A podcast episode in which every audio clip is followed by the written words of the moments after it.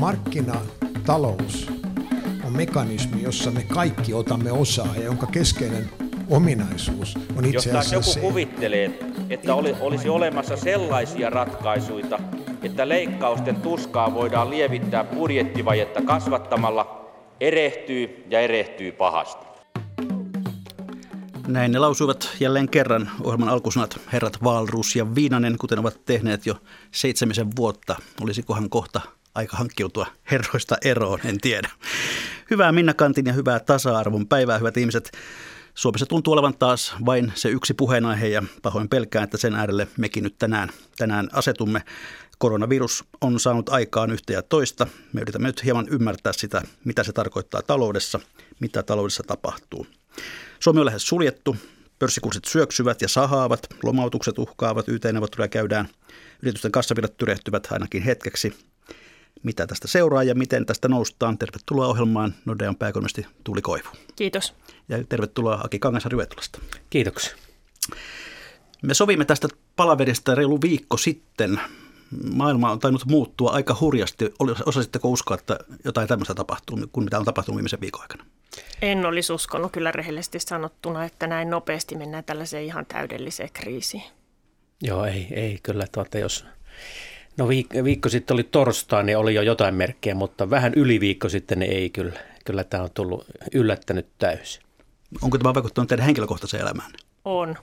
Mun mielestä on kamalla olla ekonomisti näinä päivinä. Ne uutiset, joita joutuu viemään ihmisille, on niin synkkiä, että siinä itsekin menee aika lailla niin kuin ala, alamieliseksi. Että totta kai tässä tulee niin kuin normaalimmisenä tämä korona pelottaa varmaan niin kuin kaikkia muitakin jonkun verran omien läheisten puolesta ja muuta, mutta kyllä tämä ekonomistin hommakin tällaisina aikoina on ihan hirveä. Niin kyllä tämä, tämä muutoksen nopeus on, on niin mahdoton, että ei tahdo pysyä perässä. Myöskin se epävarmuus, kun ei ole minkäänlaista tämmöistä kovaa pohjaa jalkojen alla, niin sitä on niin sumussa, että tämä kaikki, mitä me tänäänkin nyt puhumme, ne on arvailua. Että, mutta kyllä se on vaikuttanut tietysti myös meidän perheelämään ja, ja henkilökohtaisen elämään, että etätöissä ollaan ja, ja lapset tekee parasta aikaa läksyjä vaimon kanssa kotipöydän, tota, keittiön pöydällä, niin onhan tämä erikoista. Kyllä. No, jos pitää tämän tyhmän kysymyksen nyt esittää, että mitä ihmettä taloudessa nyt tapahtuu, niin mitä siihen voisi vastata? Tuuli Koivu. No ei siihen tietysti ihan helppoa vastausta ole, mutta kaiken taustalla on se, että me pelätään sitä virusta ja on syytäkin pelätä ja se vaikuttaa jokaisen ihmisen käyttäytymiseen oikeastaan ensin tietysti Kiinassa, tällä hetkellä koko Euroopassa ja Yhdysvalloissa. Sillä on valtava merkitys ensinnäkin sitten talouteen, kun se rakentuu pienistä osista ja nimenomaan näistä päivittäisistä toimista. Ja nyt tähän toinen elementti, joka on tullut mukaan, on tietysti tämä valtava härdeli rahoitusmarkkinoilla, jossa, jossa niin kuin kaikki kasaa niin paljon käteistä omiin kassoihin kuin mahdollista on tällä hetkellä ja myy osakkeita ja muita varallisuuksia niin kuin ihan mihin hintaan tahansa. Myyjiä on paljon, mutta ostajia ei ole. Okay, se, se, mikä on tavallaan niin kuin vähiten epäselvää on se, että, että talous on pysähtynyt. Sen tietää nyt kaikki, kun katsoo ikkunasta ulosta. Ketään ei ole arkiaamuna tuota, kadulla, niin se on, se on tota, vähiten epäselvää. Ja sen, siitä tietää sen, että talous sukeltaa ja taantuma on, on jyrkkä ja merkittävä ja, ja tota, lomautusten määrä tulee olemaan kymmenissä tuhansissa, kun, kun vaan tämä, nämä YT-prosessit saadaan käyttöön. No, Etla arvioi alkuviikosta, että tämän koronaviruspandemian takia Suomen bruttokansantuote supistuisi tänä vuonna prosentista viiteen. Eilen Suomen Pankki arveli, että neljä prosenttia. Mihin tämä yhdestä viiteen perustuu? Se on aika iso haarukka. No se just kuvaa sitä, että, että tämä on enemmän nyt arvailua kuin mitään muuta tämä, tämä puuha. Mutta se, se tuota, perustuu maanantaina julkistettuihin ensimmäisiin länsimäisiin arvioihin siitä, mitä Kiinassa tapahtui vuoden alussa. Ja sen mukaan siellä kahdessa kuukaudessa olisi tuota, laskenut BKT 13 prosenttia. Ja me siitä otettiin vähän sellaista niin kuin, tuota, haarukkaa itsellemme, että jos suunnilleen sellaista Suomessa tapahtuisi, niin se meidän ensimmäinen, tai siis tämä vuoden toinen neljännes olisi tuota 10, kymmenkunta prosenttia BKT-miinuksella verrattuna ensimmäisen neljänneksen, siis vuoden alkuun. Ja sitten me sen jälkeen oletettiin, että tämä on kuitenkin vielä tämmöinen äkillinen shokki ja, ja tota, sorvit käynnistyy sitten juhannuksen jälkeen. Se on sillä tavalla niin kuin, tota, kun ei ole tietoa muustakaan, niin se perustuu siinä mielessä optimistisesti, että tämä kyllä tästä selvitään tyyppisen ajattelun ja siitä sitten tästä ei tulisi finanssikriisin kaltaista vuotta. Mutta jos käy niin, että tämä ei käynnistykään, niin sitten ollaan helposti finanssikriisin lukemissa, jolloin BKT laski 8 prosenttia. Että tämä on se vähän se meidän ajattelu. Nythän sen jälkeen on tullut muitakin arvioita Kiinassa ja ja semmoisenkin luvun näin, että se ei olisikaan 13 kahdessa kuukaudessa, vaan se olisi 20 prosenttia vuosi neljänneksessä se Kiinan alamäki ollut. Ja jos se pitää paikkansa, niin sitten tämä 5 prosenttiakin on jo optimistinen. Että se voi olla, se voi olla vähän niin kuin mitä vaan, nollan ja, tai siis jonkun, jonkun miinuksen ja miinus kymmenen välillä. Tuuli Koivu, onko Nordilassa suurin piirtein samanlainen näkemys? No lukuja on tässä vaiheessa tosi vaikea sanoa, mutta kyllä varmasti. Veikka, oma veikkaus ehkä, jos pitää jotain lukuja sanoa, niin Suomen PKT supistuu lähemmäs 10 kuin 5 prosenttia, jos ei ihmettä tapahdu.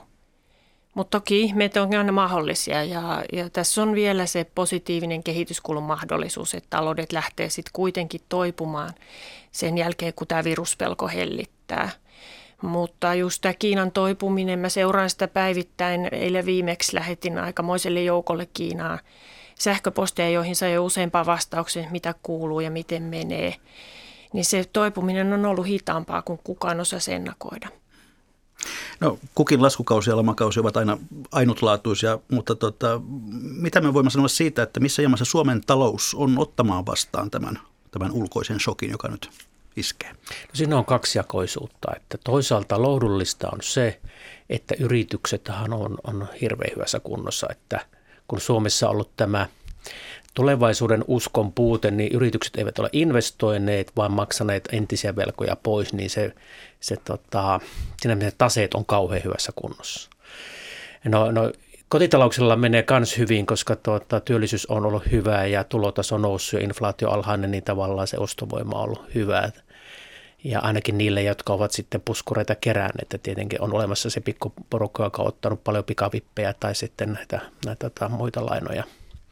Mutta sitten julkinen taloushallo on, on todella huonossa kunnossa ottamaan vastaan mitään shokkia, koska nousukausi oli pitkä, mutta silti alijäämä tänä vuonna olisi ollut kolme miljardia julkisessa taloudessa vaikka ilman tätä shokkiakin. Ja nyt kun shokki tulee, niin – niin tuota, on helppo ajatella, että se on niin kuin lähemmäs 10 miljardia se alijäämä sitten, että meillä ei ole mitään puskureita ja, ja siksi pitää, pitää ruveta miettimään sellaistakin esoterista käsitettä kuin niitä emupuskureita, joita on kuulemma joskus kerätty. Ja mä en kyllä tiedä minne ne on joutuneet, mutta, mutta kai niitä sitä jossain on. Ja, ja lohdullista on tietenkin se, että nettovarallisuus julkisessa taloudessa on vielä hyvä että se kestävyysvaje, mikä siellä odottaa, niin se odottaa se tulevaisuudessa. Ja sitten tavallaan siellä on niitä, meillä on tota, valtion eläkerahastoja ja, ja, tota, ja kaikkia näitä, joissa tota, varallisuutta on, että, että tota, se, se budjettitalous on kyllä surkeassa kunnossa ja se, missä myöskään meillä ei ole enää puskureita, on koko kansantalous,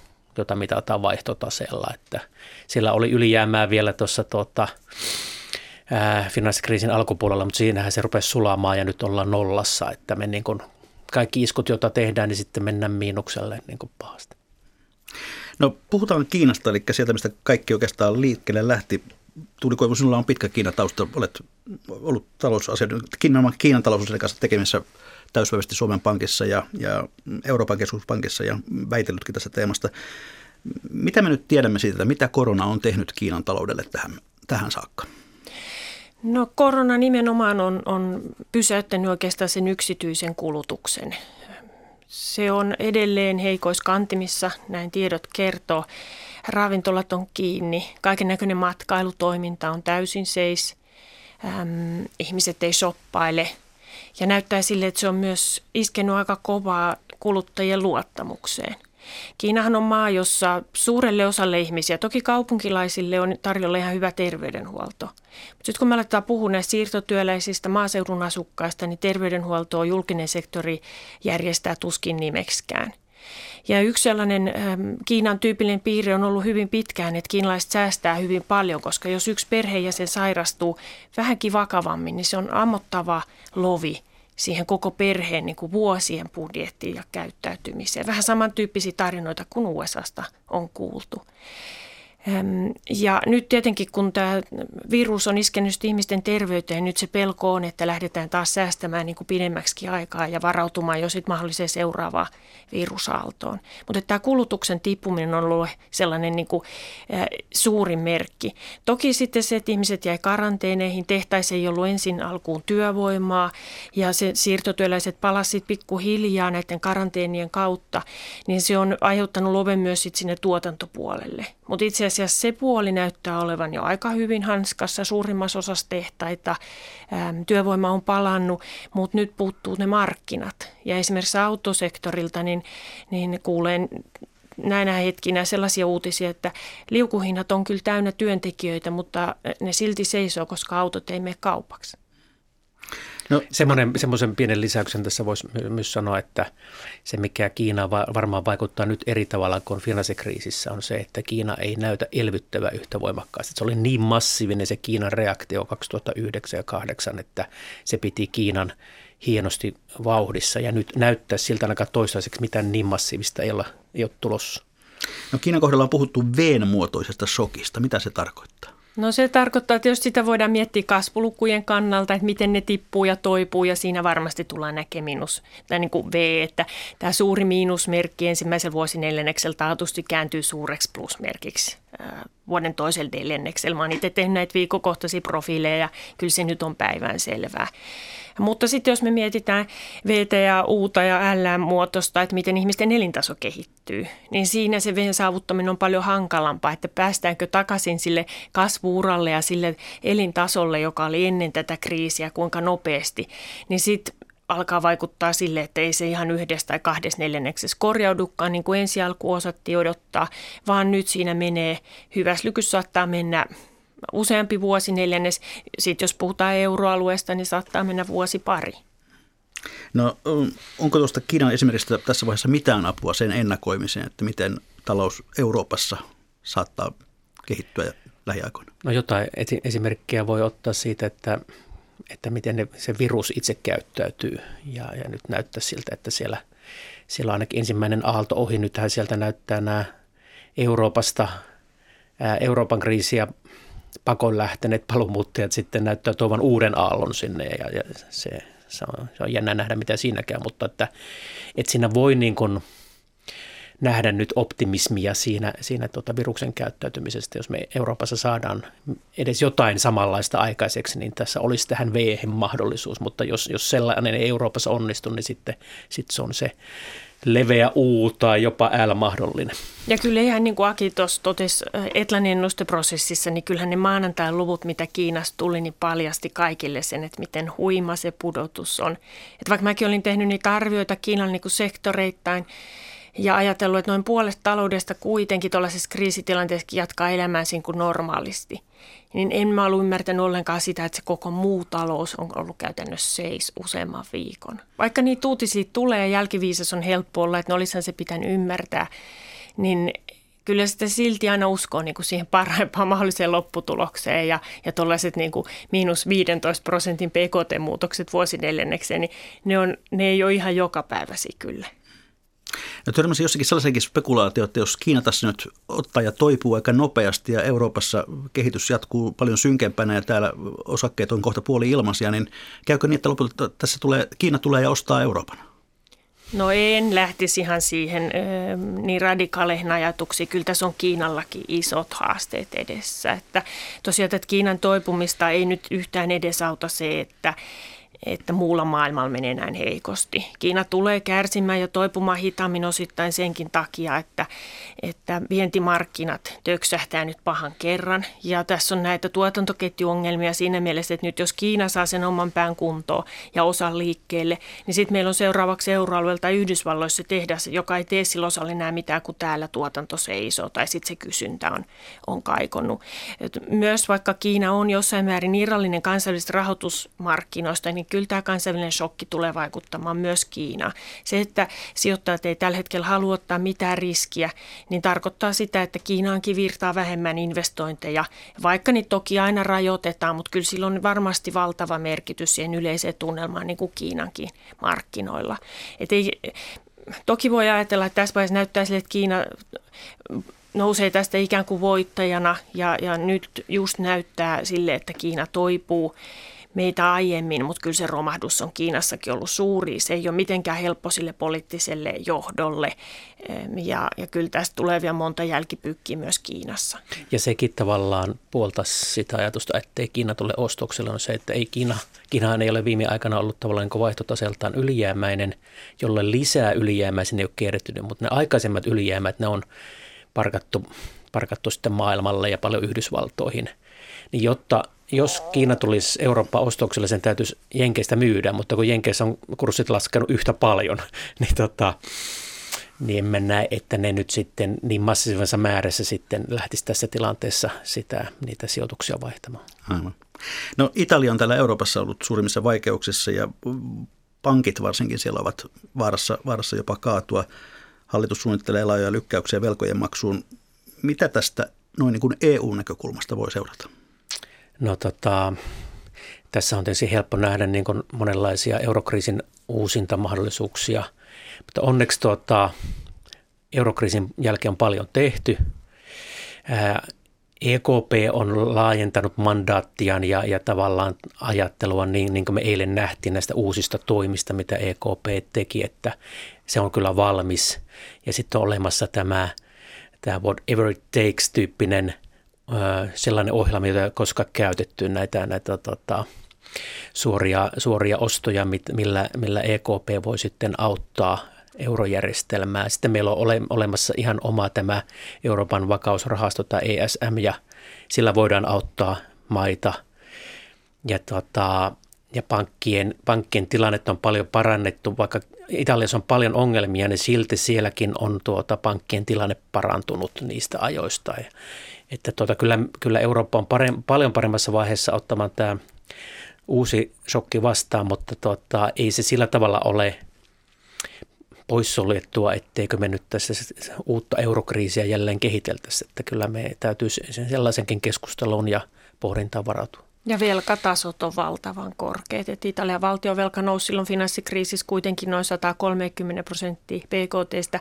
Nyt jos me ajatellaan, että tässä tipahtaa hyvässä lykys 10 prosentteja Italian BKTssä pahimmoilla ainakin hetkeksi aikaa, niin kyllähän ne velkasuhteet äh, sijoittajan mielestä näyttää tällä hetkellä tosi hurille, varsinkin kun Italia joutuu taatusti elvyttämään ihan yhtä lailla sitä talouttaan niin kuin me muut. Ja silloin siinä puhutaan niin kuin suurista summista.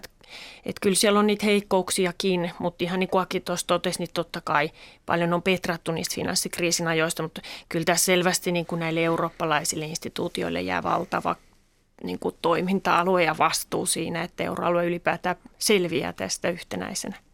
Onko siis sellainen riski olemassa, että paitsi että me täällä sairastamme koronaa, niin, niin tänne vielä, vielä tuota, maksamme myös veroissamme Italian toipumista Suomessa?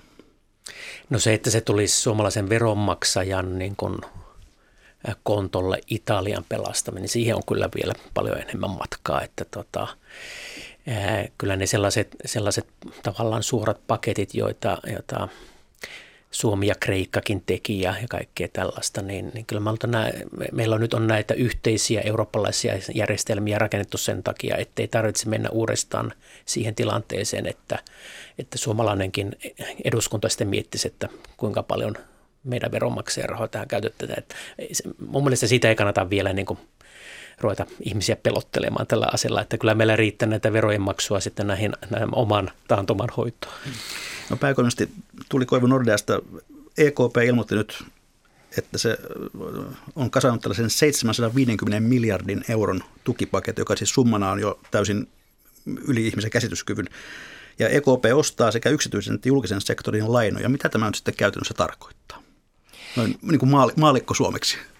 No mun mielestä tässä tilanteessa se voisi ehkä pukea helpommin sanoiksi niin, että valtiot joutuu maksamaan tästä ison laskun Näitä politiikka-aloitteita on korvata lomautuspäivärahoja, auttaa yrityksiä, parantaa terveydenhuoltoa. Valtion rahareikä on tällä hetkellä valtava kaikissa euroalueen maissa, mihin tämä virus iskee.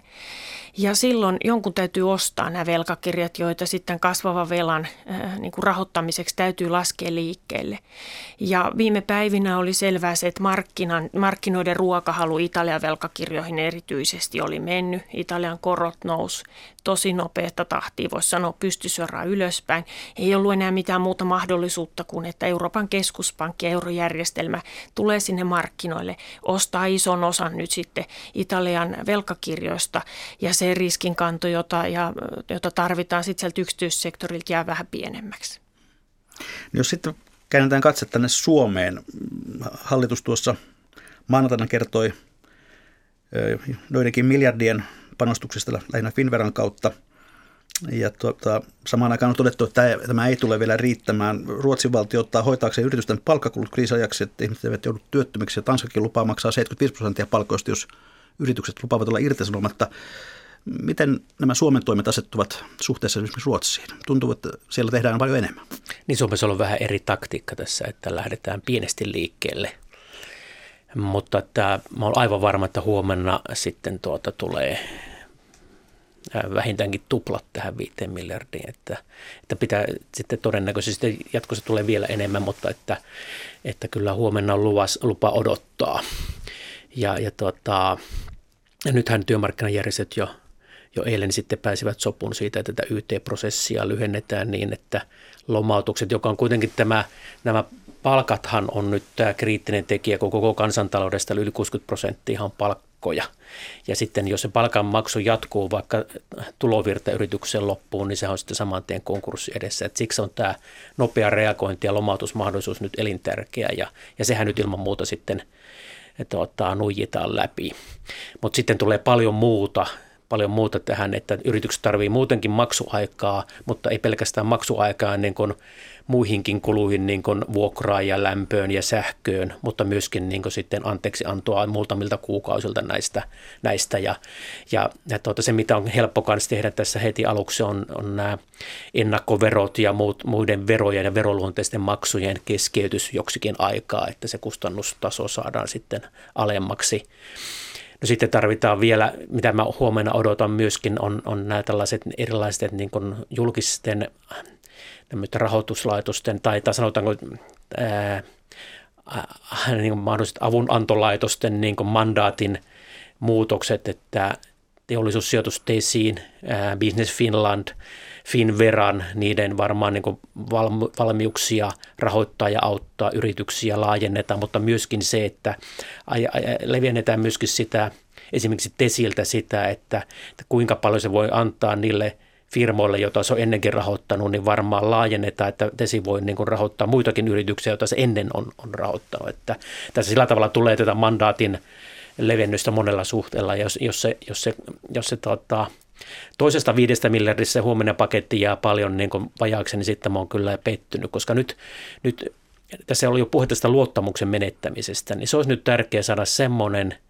sinko ja pamaus aikaiseksi, että firmoille ja ihmisille tulisi se fiilis, että, että tota, tapahtuupa mitä vaan, niin tämä yhteiskunta tulee apuun ja se tulee apuun tarpeeksi, ettei, tarvi, ettei tule sellaista kolmatta sokkia tässä, kun nyt tässä on jo kysyntäsokki ja tarjontasokki, ja nyt on se fiilis, että tästä rahat loppuu kaikilta, tulee vielä säästämissokki, että ne rahat, jotka on vielä jäljellä, niin ne laitetaan maton alle ja tai patjan alle ja sitten ei kuluteta, ja se, se vielä pahentaisi tätä tilannetta. Siksi tämä pitäisi saada se huominen paketti pitäisi olla tosi iso.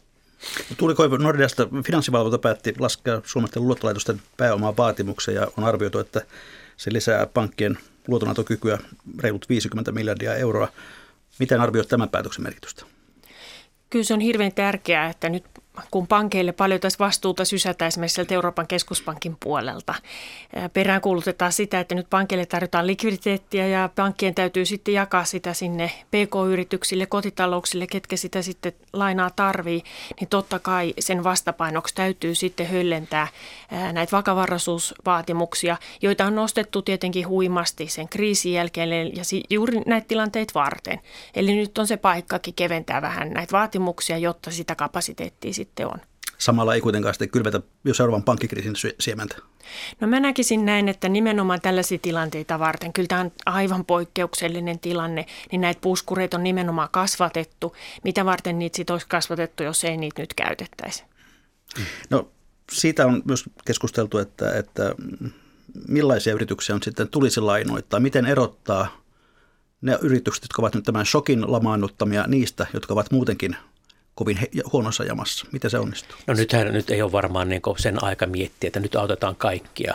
Tässä akuutissa tilanteessa katsotaan sitten, sitten tuota, kesän päälle, että tota, missä vaiheessa, minkälaista erottelua tehdään, että nyt on turha ruveta sillä tavalla niin kuin nippeleitä niin kuin miettimään.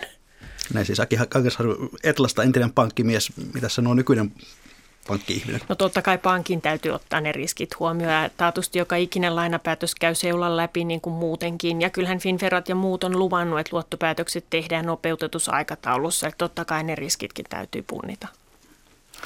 Kuunnellaan sitten vähän myöskin kentän ääniä. Meillä pitäisi olla puhelimessa Maran toimitusjohtaja Timo Lappi. Hyvää päivää. Hyvää päivää. No Suomi on jotakuikin kiinni. Mitä kuuluu matkailu- ja ravintola-alalle?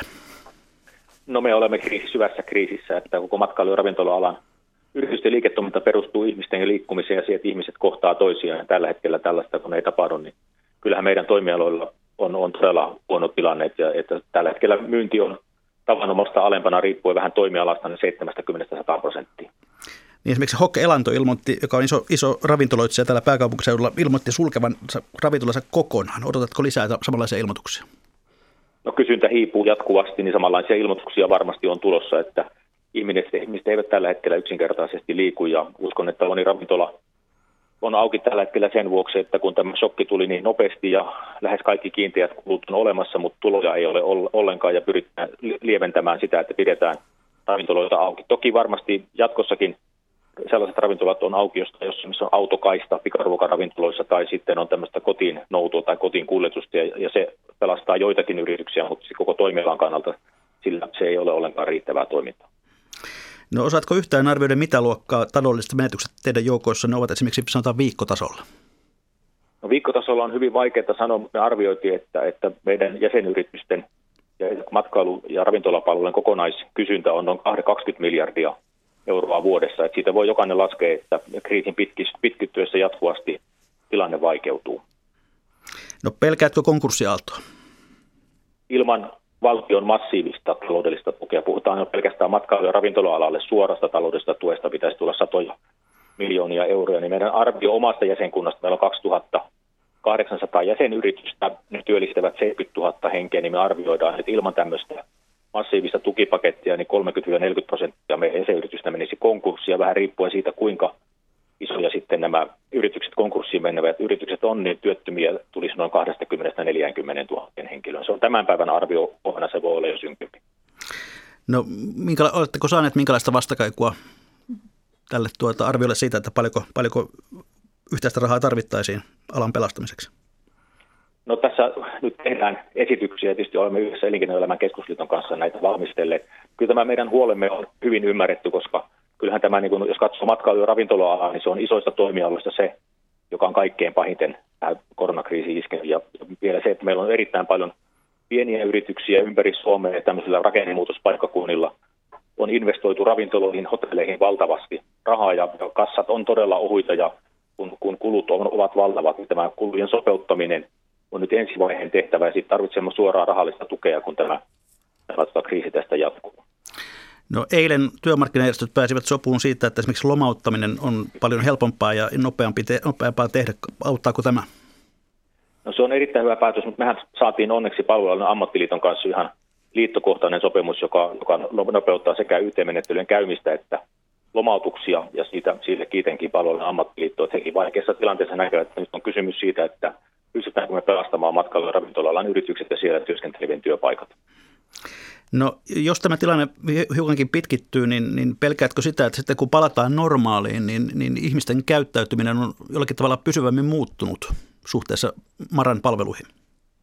En usko, että niin on käynyt. Kyllähän näistä sokeista, mitä aikaisemmin on ollut, ne on ollut pienempiä sokkeja, niin niistä on toivottu. Tämä on tietysti massiivinen sokki ja olemme toimialana todella kiitollisia niille asiakkaille, jotka elävät, myötä elävät tätä meidän kriisiä. Että uskon, että kysyntä palautuu ja varmasti saadaan siihen kysyntäpiikkiä, että tämmöinen suomalaisten auttamisen halu ja tämmöinen yhteishenki tässä on noussut. Että uskon, että kun, kun tuota, kriisi on ohi, niin me kaikki puhallamme yhteiseen hiileen ja nostamme Suomen taas jaloilleen. No Timo Lappi, uskallatko yhtään ennakoida sitä, miltä suomalainen matkailu- ja ravintolatoiminta näyttää esimerkiksi ensi syksynä verrattuna nykyiseen? Se riippuu ihan tästä valtion tuesta. Että jos valtio ei tulisi meitä tukemaan, niin se näyttää todella surkealta. Se on ihan selvää, että me ollaan silloin täysin polvillamme koko toimiala, mutta en siihen usko, että olemme totta kai yrityksiä joka tapauksessa menee konkurssiin. Se on ihan selvä kriisipaketeista huolimatta, mutta uskon, että, että kun matkailulla ravintolapalvelulla on hyvät kasvunäkymät, niin hallitus ottaa tämän vakavasti ja saamme sen kriisipaketin ja ensi syksystä lähdemme taas uuteen nousuun. Kiitoksia tästä Timo Lappi ja voimia taisteluun. Kiitos. Niin, minkälaisia ajatuksia nuo Timo Lapin näkemykset teissä herättivät? No ei mitenkään yllättäviä, että tuollaisia 80 prosentin myynti lukuja nähtiin Kiinassa pahimpina viikkoina. Että kyllä, kyllä just tuon tyyppiset toimialat näyttää menevän ihan täysin jumiin. Ja tuon rahoituksen puolelta, kun äsken puhuttiin just näistä riskeistä, joita pankkia ja finanssitoimijoiden täytyy kuitenkin laskea ja miettiä, niin yksi sellainen lääke, joita maat on nyt käyttänyt, on tietenkin sitten takuiden antaminen niin kuin valtion puolelta. Että näitä vakuuksia vastaan, niin pankit voisivat sitten antaa herkemmin ja helpommin sitten rahoitusta. No tuossa Timo Lappi puhui sadoista miljoonista suorasta tuosta ja sen tarpeesta. Aki Kangasari, uskotko, että sellaista rahaa löytyy? Kyllä varmaan joo, että, että jos tota, kokonaispaketit on, on niin kuin miljardia, esimerkiksi jos ajateltaisiin, että nyt olisi tämän viikon perjantaihin mennessä 10 miljardia kasassa, niin kyllä sitä tietenkin suurin osa on näitä tällaisia maksuaikoja ja, ja lainoja ja luottoja ja, ja tota, takauksia, mutta on siellä myös varmaan niin sadoissa miljoissa menee nämä suorat avustukset. Jos ajatellaan sitten vähän isompia yrityksiä, niin, niin tuota, on myös väläytetty sellaista ajatusta, että valtion suoran tuen sijaan valtio ryhtyisikin omistajaksi jossakin avainyrityksissä. Eräänlaista kansallistamista siis. Miltä tämmöinen kuulostaa teidän korviin? Onko se tämän päivän Suomea? No mä, mä, mä en lähtisi vielä tänne, tänne, asti, tänne asti miettimään, että nyt on kyse akuutista kriisistä ja ennen kaikkea likviditeetin loppumisesta lyhyellä aikavälillä ja, ja siihen keskittymisestä plus sitten muusta avusta. Ja, et, tota, ja tota, sitten se kansallistaminen on sitten niin tota, sitten vähän massiivisempi ja periaatteellisempi kysymys. Ja, ja mä en, mä en niin näe, että sillä saavutettaisiin jotain sellaista, mitä näillä paketeilla, joita nyt suunnitellaan, niin saavutetaan. No, tässä oli pari kertaa viitattu tuohon työmarkkinajärjestöön eiliseen ulostuloon siitä, että lomautukset voisi panna noin viidessä päivässä täytäntöön. Mm, kuinka iso helpotus tämä pulassa oleville yrityksille on? Kahden viikon sijaan niin viisi päivää. No se kaksi viikkoahan oli vain pienillä yrityksillä alle 30 tota, työllistävillä ja yli 30 työllistävillä se oli kuusi viikkoa, että onhan tämä niin kuin merkittävä. Varmaan toiveessa oli lyhyempikin aika, mutta tota, onhan tämä niin kuin ihan niin kuin käänteen tekevä juttu jo pelkästään tämä muutos. No, työnantajien työeläkemaksuja esitetään myöskin nyt alentavaksi vajaalla miljardilla. Riittääköhän tämä? No riippuu jos paljon niistä muistakin toimista, että mikä se kokonaisuus on, että, että monessa yrityksessä joudutaan summaamaan nyt näitä erilaisia tukimuotoja yhteen ja kasata sitä omaa kassaa, että yksi, yksi tuki ei varmasti riitä. Mm. Hyvät kuuntelijat, kuuntelette ohjelmaa Mikä maksaa, jossa yritämme selvittää sitä, että mihin taloutemme on koronaviruksen saattelemana oikein menossa. Täällä studiossa kanssani pääekonomisti Tuuli Koivu Nordeasta ja Etlan toimitusjohtaja Aki Kangasharju. Otetaan lisää ääniä kentältä. Puhutaan vielä lisää yrittäjien tilanteesta Suomessa. Suomen yrityksistähän 93 prosenttia on alle 10 henkilön työpaikkoja. Nyt meillä on puhelimessa Suomen yrittäjien pääekonomisti Mika Kuismanen. Hyvää päivää. Hyvää päivää. Niin, yrittäjät on, Suomen yrittäjät on yli 115 000 jäsenyrityksen keskusjärjestö, ja mukana on kaupan, liikenteen, palvelujen, teollisuuden ja urakoinen toimialoja. Mm, tuota, millaista viestiä tällä hetkellä teidän kenttäväältänne tulee sinne teille päin toimistoon?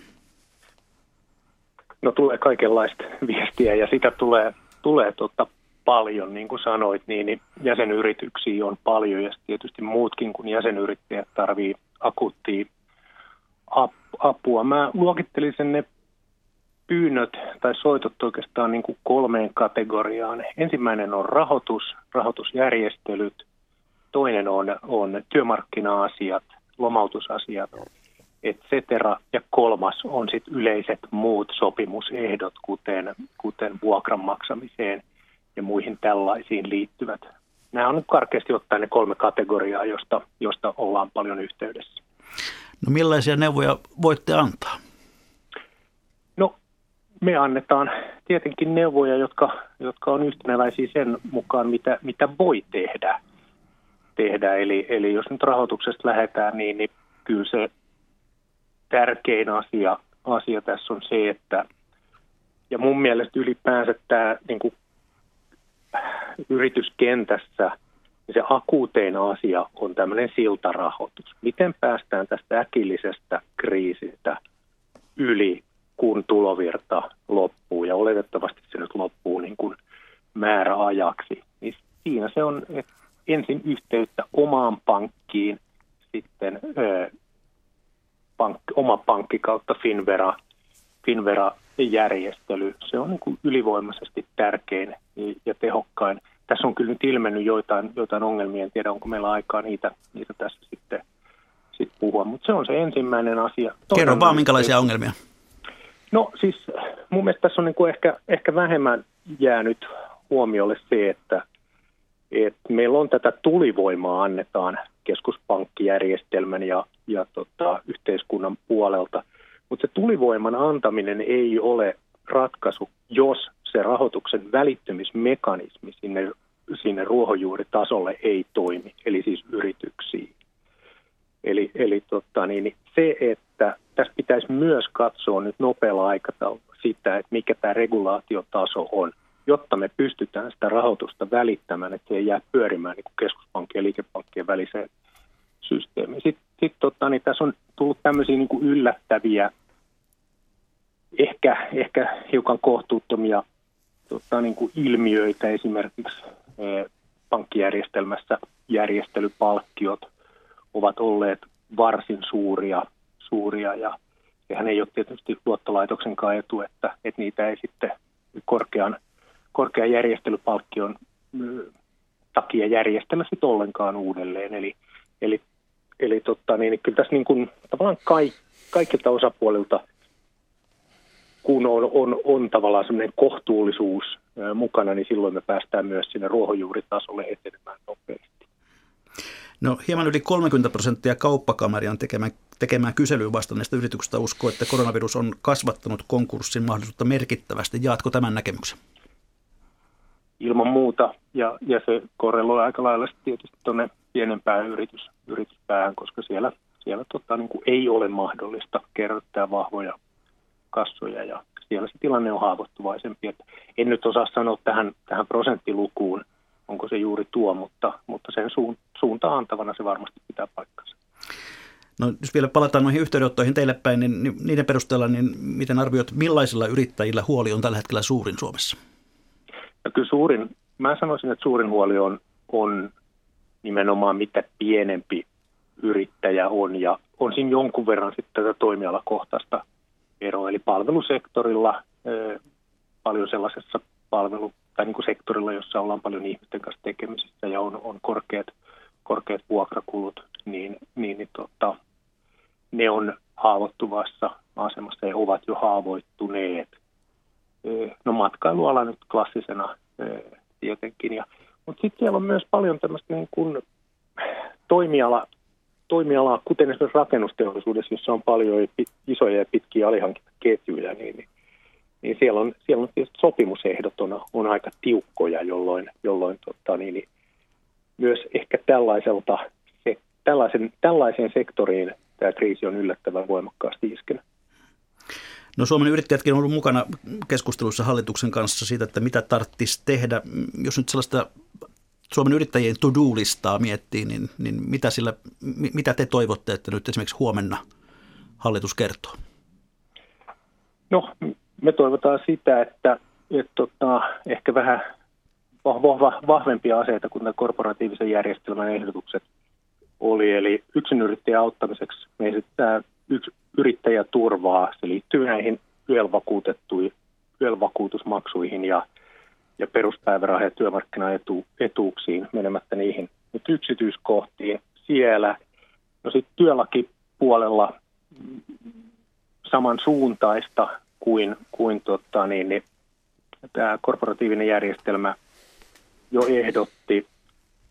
Mutta yksi ehkä semmoinen ylipäänsä niin kuin joustoja tähän, tähän tota järjestelmään. Yksi asia, mistä ei ole paljon ollut puhetta, on se, että, että mun mielestä olisi järkevää nyt pystyä pitää lomia määrättäväksi myös lomakauden ulkopuolella. Kaikki, kaikkea tällaiseen niin kuin, sanotaan niin kuin kaupunkilaisjärkeen liittyviä joustoelementtien käyttä, käyttäminen.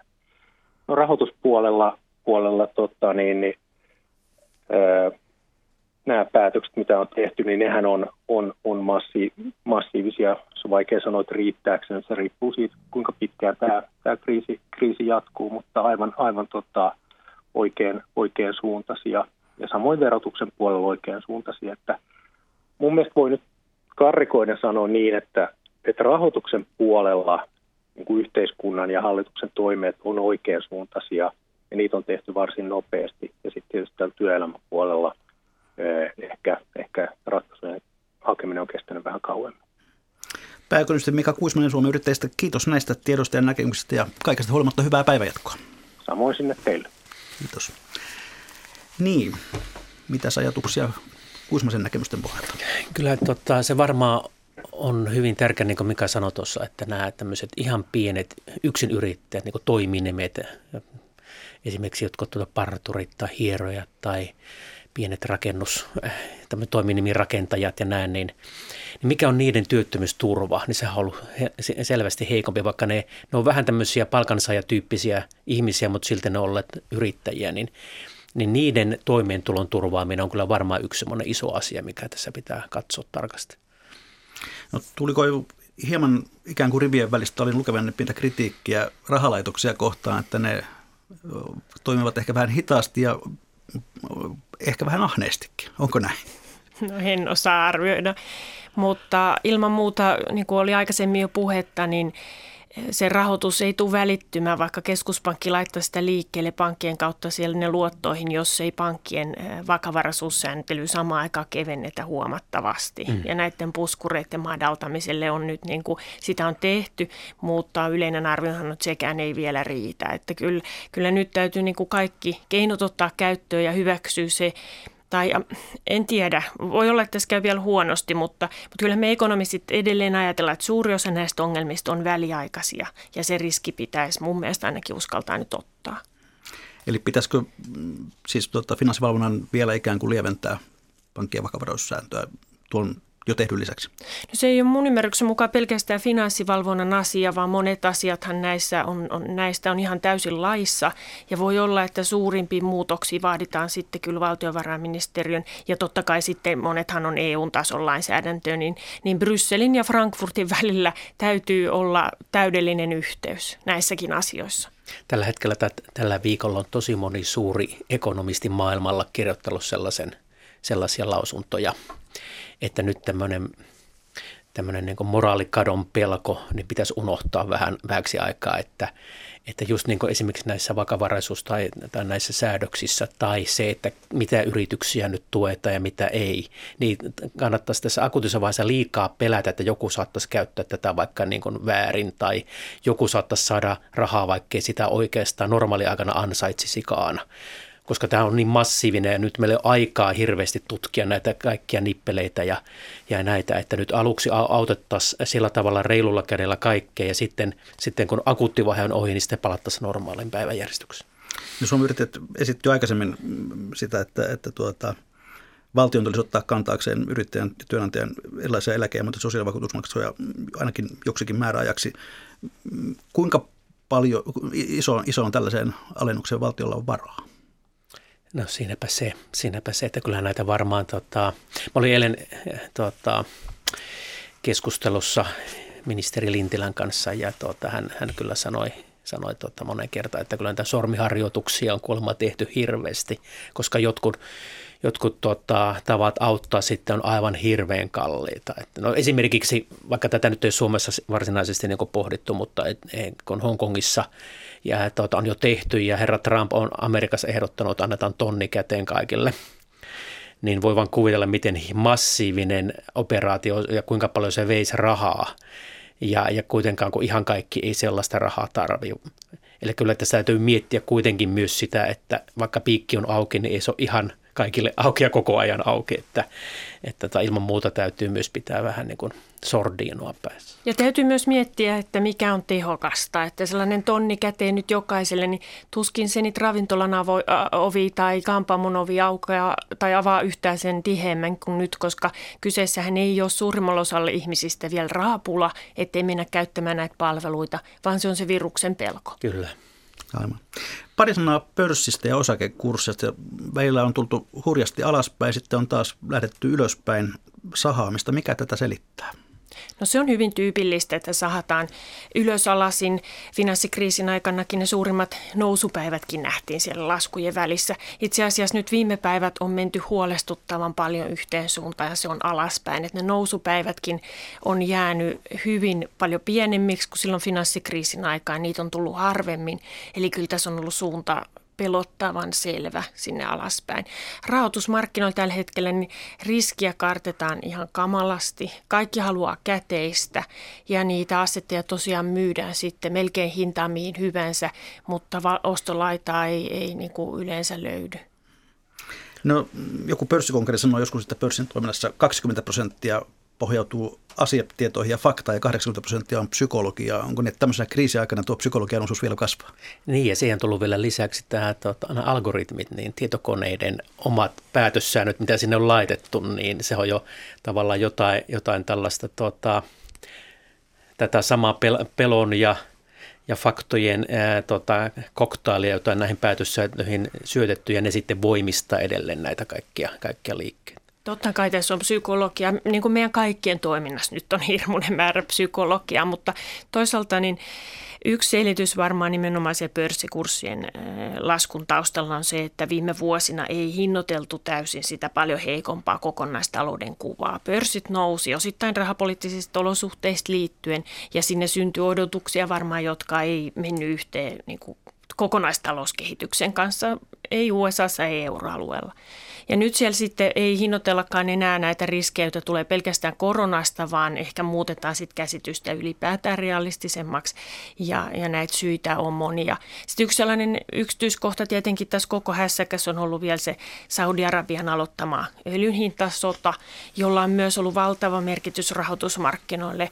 Se varsinkin liippaa USAhan eri tavalla kuin ikinä aikaisemmin, koska USAhan on noussut suureksi öljyntuottajaksi. Siellä näillä öljyliiskötuottajilla se hinta, jolla heidän kannattaa tuottaa, on paljon korkeampi kuin se on se Saudi-Arabian kynnyshinta.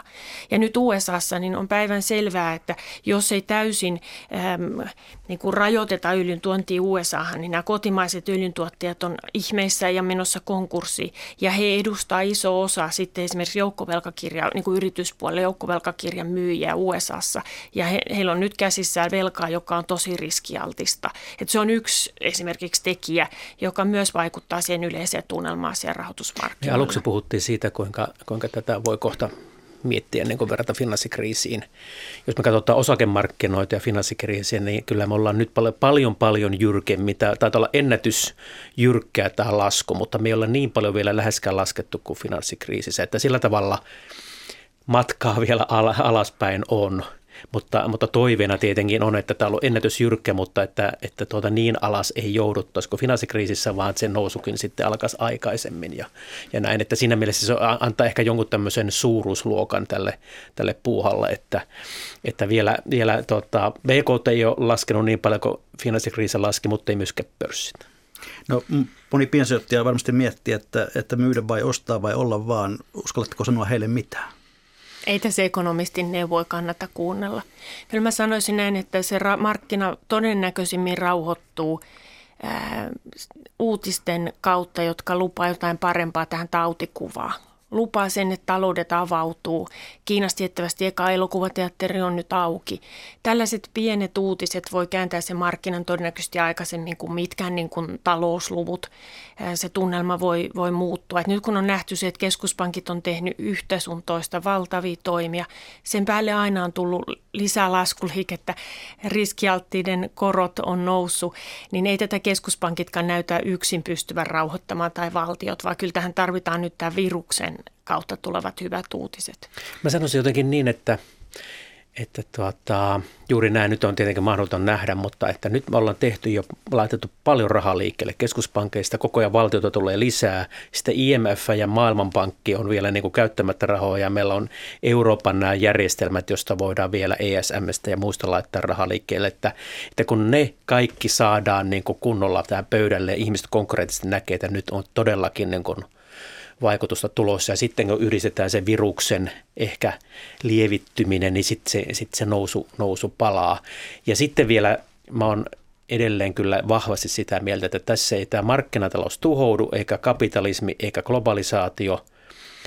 Eli se nousu sieltä jonain päivänä vielä tulee. Ja silloin tietenkin ne jonain päivänä sitten, kun uskaltaa mennä, niin ne, ne voitontekomahdollisuudet on vielä edelleen siellä olemassa, että ei tässä niin pohjille jäädä. Eli te uskotte, että meillä on keinot voittaa tämä Ehdottomasti. talouskriisi? Sitä mä en epäile. Ja varmasti myös keinot toivon mukaan voittaa se virus. Mikä teidän arvio on siitä, muuttaako korona maailmantaloutta pysyvästi jollakin tavalla, jos niin miten? No yksi, yksi selvä, selvä kandidaatti on nämä, nämä arvoketjut ja globalisaation ja tota, riskien vähentäminen, että hajautetaan tavallaan niitä alihankkeita hankkijoita, ettei maariski yhdessä kolkassa maailmaa ole liian suuri, vaan että... Viittaat Kiinaan nyt. Niin, että tota, sitten yksi tuottaja on Kiinassa, mutta toinen on sitten Euroopassa tai, tai Amerikoissa, että tuota, se on sitten hajautettu. Että se on, se on niin kuin ilmeinen, ilmeinen muutos. Toinen ilmeinen muutos on tässä ihan kuluttajakäyttäytymisessä. Me opitaan koko ajan nyt tilaamaan paremmin pizzaa ja, ja tuota vessapaperia niin kuin verkosta – ja opitaan pitämään tuota, telekokouksia. Eli tämä digitalisaatio, digiloikka nyt, mitä Sipilä hallitus kovasti halusi, niin se varmaan nyt toteutuu. Näin pitkälle päästiin ohjelmassa mainitsematta vessapaperia, mutta tulihan se sieltä. Tuliko, mitä sinä arvioit, miten korona muuttaa maailmantaloutta? Sitä on vaikea arvioida. Mä luulen, että se riippuu nyt siitä, että kuinka lähelle se virus tulee ja kuinka niin kuin rankasti me, me otetaan niin kuin takkiimme tässä luottamuspuolella. Nämä tuotantoketjut oli lähtemässä jo yksinkertaistumaan ja globalisaatio koki jo suuren jarrutusliikkeen finanssikriisin jälkeen. Tämä ilman muuta tuo siihen yhden lisäelementin, mahdollisesti kiihdyttää sitä, mutta toisaalta kyllähän ihmismieli on siitäkin taas kummallinen, että kunhan tästä selvitään, niin mä luulen, että sitten niitä riskinottajia taas löytyy ja niitä tuotantoketjuja optimoidaan niin siihen pisteeseen asti, kun se ostaja vaan suostuu. Että jos ei kukaan maksa siitä, että sä varustaudut sen pahan päivän varalle, niin ei kukaan tule siihen varustautumaan. Että optimistejahan me kai ollaan sitten kuitenkin luonteeltamme noin niin kuin perijuurin. No niin, ja tämä rummun pärjää tässä kertoo sen, että olemme jälleen Siinä kohtaa lähetystä tämä on perinteisten viikon talousvinkkien ja talousviisauksien aika ja nyt tänä, näinä aikoina niitä varmasti aivan erityisesti kaivataan. Tuuli Koivu, millainen on sinun viikon vinkkisi tai viisautasi, jonka haluat kuuntelijoiden kanssa jakaa? No viisautta ei ole paljon jaettavaksi, mutta vinkkinä mä sanoisin, mulla on vähän sellainen henkkoht missiokin, että seuratkaa mitä Kiinassa tapahtuu ja Kiinan taloudessa. Se on hirmuisen mielenkiintoista ensinnäkin, mutta se voi näyttää maailmalle suuntaa, ei vaan tässä koronakriisissä, mutta paljon enemmänkin tulevaisuudessa.